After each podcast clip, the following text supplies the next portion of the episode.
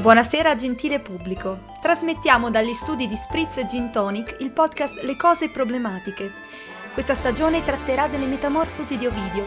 Vi informiamo che tutto quello che diremo potrà essere usato contro di noi, data la discutibilità delle nostre informazioni e dei nostri commenti. Pertanto vi chiediamo di non prenderci assolutamente sul serio. Prima del consumo leggere attentamente il folletto illustrativo, in caso di reazione allergica consultare il vostro medico di fiducia. Ciao raga, bentornati ad una nuova puntata delle cose problematiche. Ciao! Ancora qui Agua e Matilda. Ci scusiamo per la nostra piccola pausa di settimana passata, ma è stata una settimana difficile. Un po' il caldo, un po' gli esami, un po' la vita. Un po' i gattini, come abbiamo scritto. Un po' i gattini, sì. Quindi sembra necessario un piccolo recap di quello che era accaduto nelle puntate precedenti. Quindi abbiamo lasciato Fetonte che aveva causato i cambiamenti climatici con la guida spericolata del carro di suo padre, il Sole, nel tentativo di avere una prova del, diciamo, della loro consanguinità. A seguire, la povera Callisto era stata adocchiata da Zeus e violentata da quest'ultimo e trasformata per ultima cosa prima in orso e poi insieme al figlio in una costellazione. Siamo quindi giunti alla seconda parte del secondo libro. E Ovidio inizia a raccontare come le penne del corvo, un tempo argente, siano diventate nere. Tutta colpa della sua lingua, anche del suo non farsi mai i cavoli propri. Quindi Febo era innamorato della bellissima Coronide di Larissa, ma lei lo tradisce, o così pare, così dice il corvo, che lo scopre e corre subito a riferirlo al suo padrone. Ovviamente chi, cioè, cazzi suoi, mai. No, chi fa la spia non è figlio di Maria, ma è il corvo di Malefica. Oltre a non campare cent'anni, perché c'è anche questo. Corvo, crepi subito, fatti i cavoli tuoi. Insomma, il corvo, volando, viene inseguito dalla cornacchia. Facciamo il segno delle cornacchie e dei corvi che volano. Che lo stava seguendo e, scoperto cosa voleva fare, subito, anche lei, perché i cavoli propri mai, glielo sconsiglia, raccontandogli quindi le sue disavventure. La sua disgrazia, infatti, era stata la fedeltà, se la vogliamo mettere così. Minerva aveva affidato un bambino nato senza madre, Erictonio, figlio di Vulcano, nato dalla terra, dopo che Vulcano aveva tentato di violentare Minerva.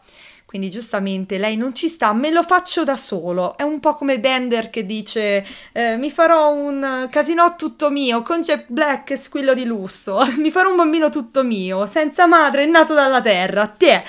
Sì, secondo una descrizione che ho trovato eh, sarebbe proprio lo sperma di Vulcano cascato in terra a creare un bambino, e la cosa è ancora più creepy. Cioè, avevano proprio questo tentativo di voler dare agli uomini, cioè all'uomo, quella facoltà, no, di creare, procreare, che non, cioè, che non avevano, no? Cioè, questa capacità di far tutto da soli che non c'era. Sì, è un po' tutto molto fallocentrico, come sempre. Sì, come tutte le cose. Insomma, Minerva consegna dentro una cesta di vimini questo Erictonio, questo bambino, a tre vergini nate dal mostruoso Cecrope, primo re di Atene, metà uomo e metà serpente.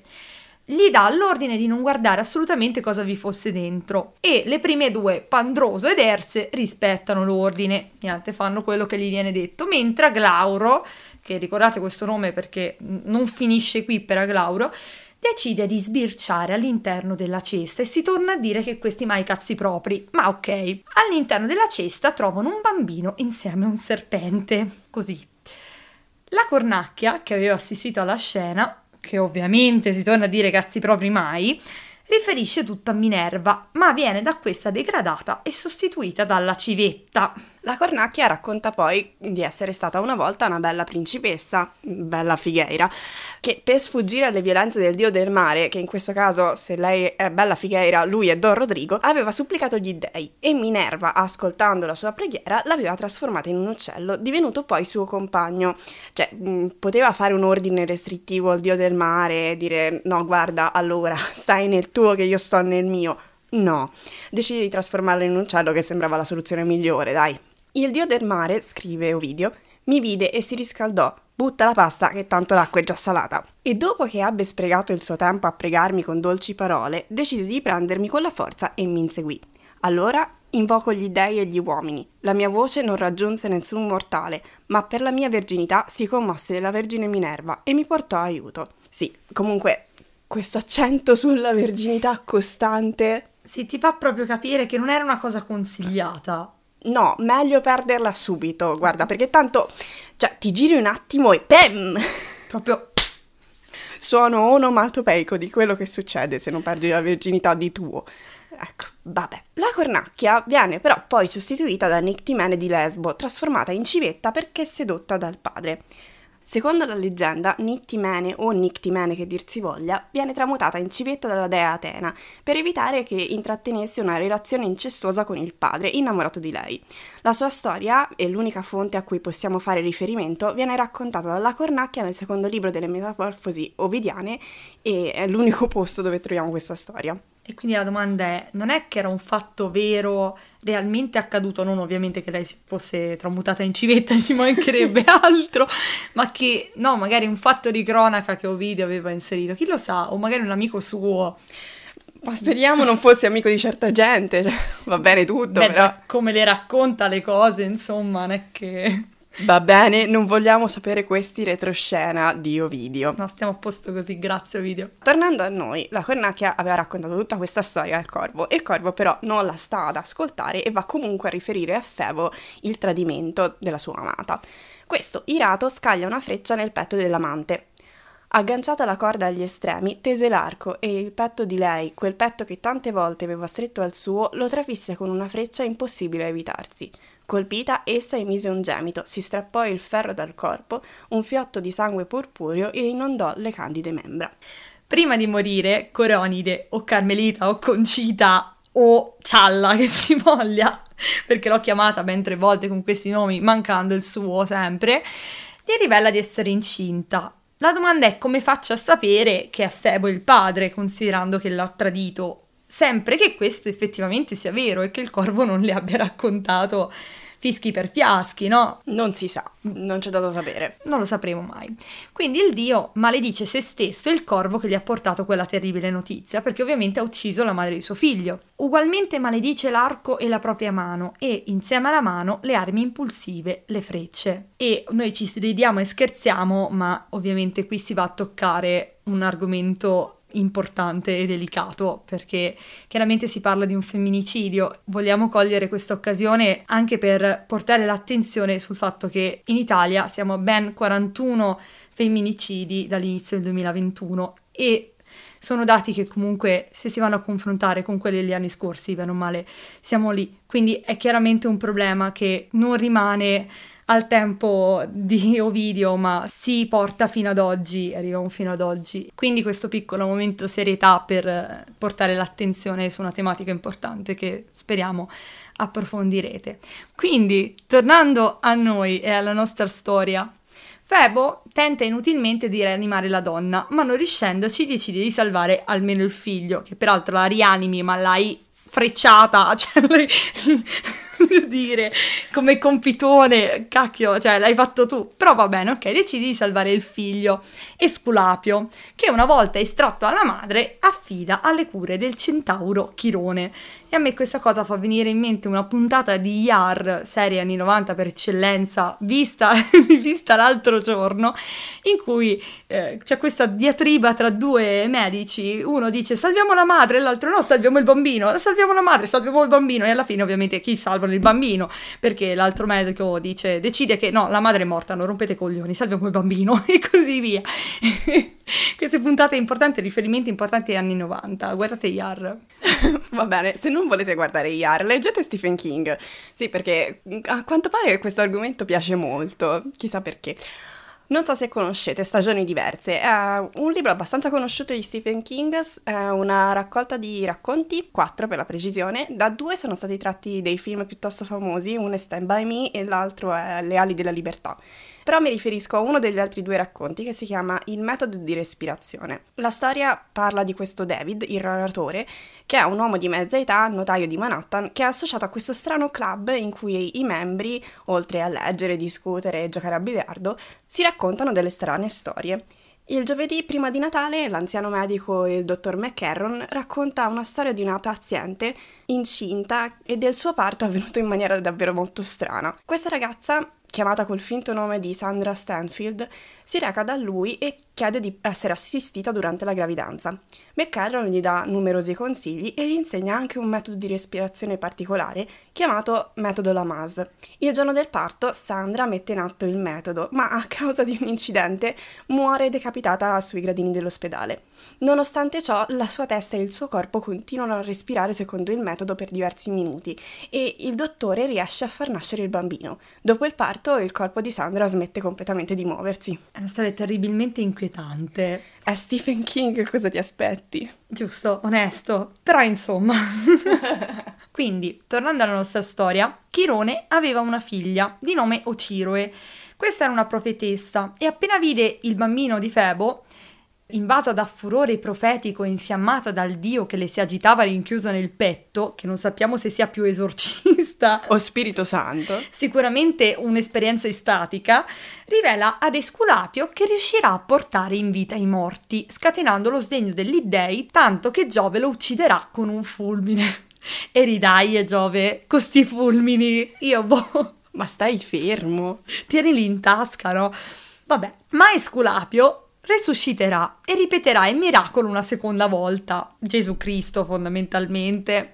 Ociroe rivela poi al padre che a causa di un terribile veleno di un serpente chiederà agli dèi di far cessare quel terribile dolore uccidendolo, e questi accetteranno.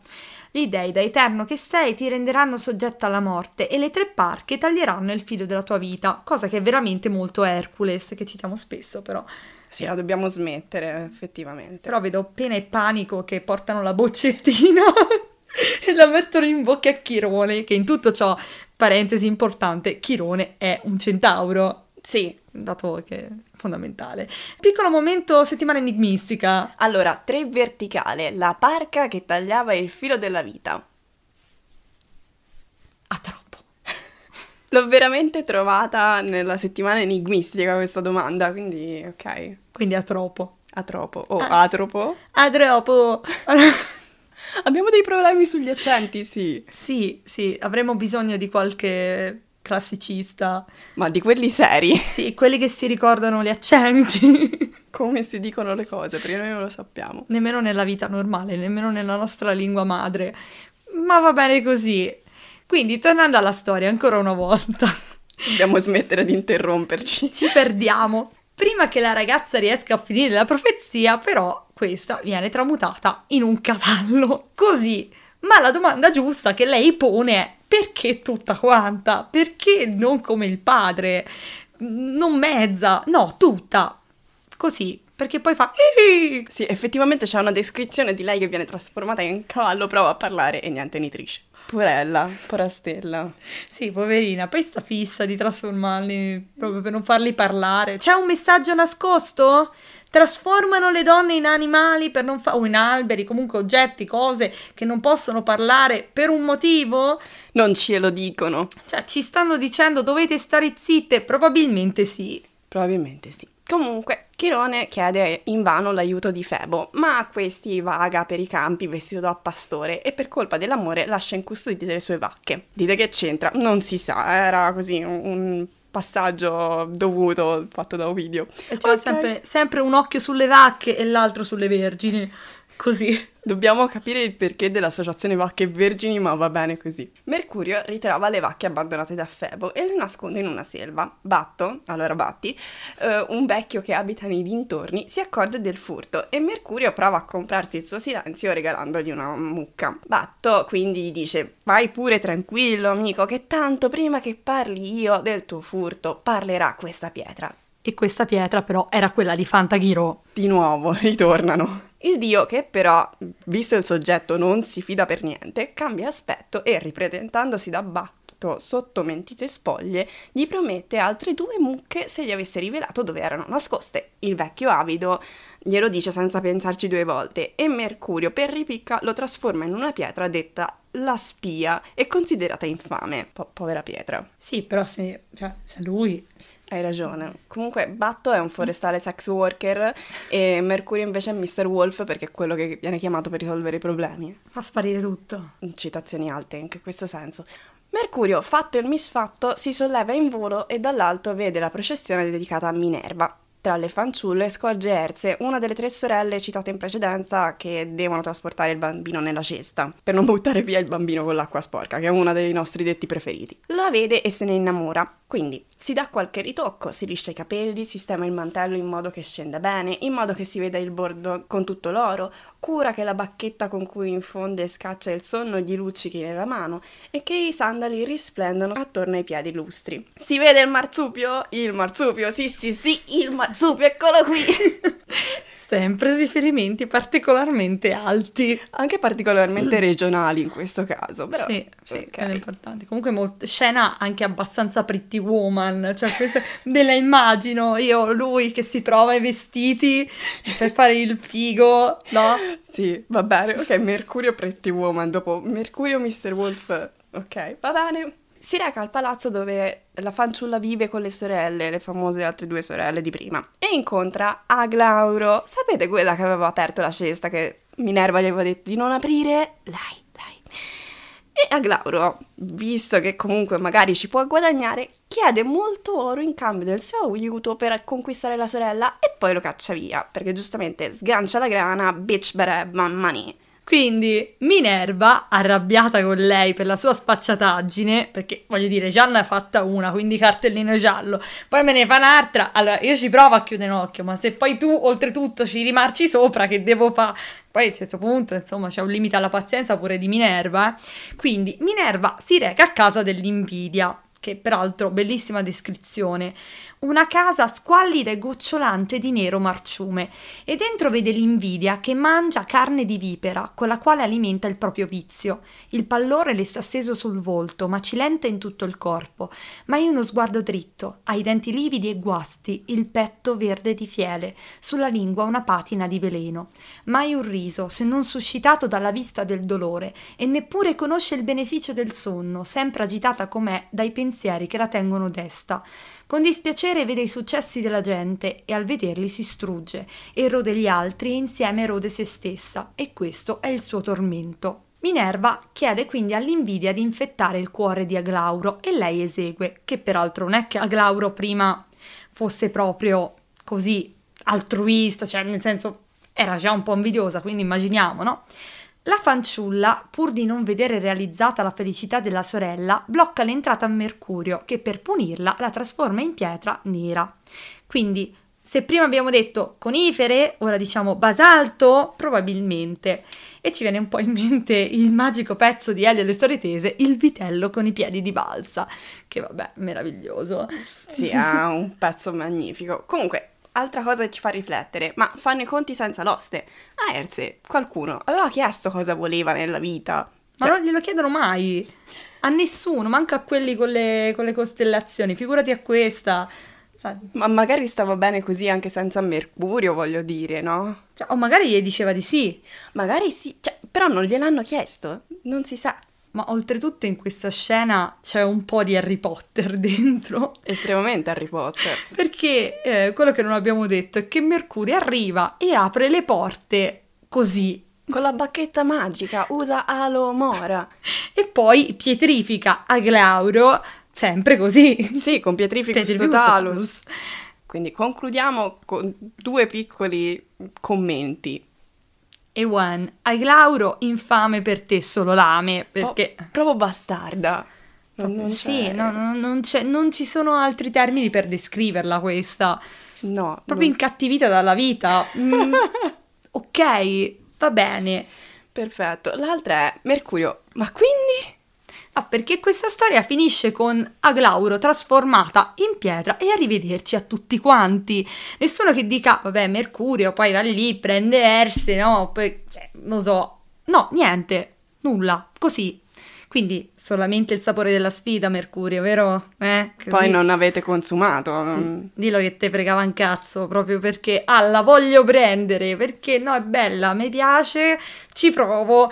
Vabbè, però non c'è più l'ostacolo, sti cazzi. Arrivederci, torna alle vacche. A proposito di vacche, concludiamo questa puntata con un piccolo spin-off, ovvero Giove e le sue vacche! Anche qui ci vorrebbe uno stacchetto, perché è una cosa ricorrente. Quindi sì, effettivamente, boh, pensiamoci, prossimamente faremo lo stacchetto per Giove e le sue vacche! Giove, innamorato di Europa, chiede a Mercurio di sospingere i buoi del re Agenore lungo la spiaggia, dove la principessa è solita passare il tempo con le ancelle. Il padre degli dei si trasforma in toro e si mescola alla mandria. Europa rimane affascinata dal bell'animale, che ora le offre il petto perché lo palpi con la sua mano virginia. Uh. Ora le corna perché ne inviluppi con ghirlande appena intrecciate. La fanciulla decide di sedersi sul dorso del bell'animale e il dio la trascina in mezzo al mare. Ed è così che si conclude il secondo libro delle Metamorfosi di Ovidio. Yay! Con un rapimento! Ah, e non è nemmeno la cosa peggiore di tutto questo! La cosa più bella! Sì, è solo un tradimento, cosa vuoi che sia? È la cosa più soft di tutto il libro. Effettivamente, sì, sì. Però ok, Giove, dillo che, che insomma c'hai un problema con le vacche. Allora, non facciamo kink shaming, cioè se gli piacciono le vacche non, non c'è problema. Finché sono consenzienti, cioè sono d'accordo. Se sono me... vacche consenzienti. Se sono vacche consenzienti, chi siamo noi per dire di no? Il problema è che molto spesso queste vacche non sono consenzienti, quindi niente. Diciamo sempre, con Zeus, Giove, sempre. Vabbè, sempre. Ci ho provato. Ma va bene, contento... no, contento... vabbè, lasciamo, lasciamo. Va bene. Quindi si conclude così il secondo libro delle Metamorfosi. E si conclude così anche questa fantastica puntata. Quindi vi rimandiamo all'appuntamento alla prossima, nella quale inizieremo il terzo libro. E niente ragazzi, ciao, è stato un piacere, grazie per averci ascoltato. Buon settembre. Ciao ciao. Ciao ciao.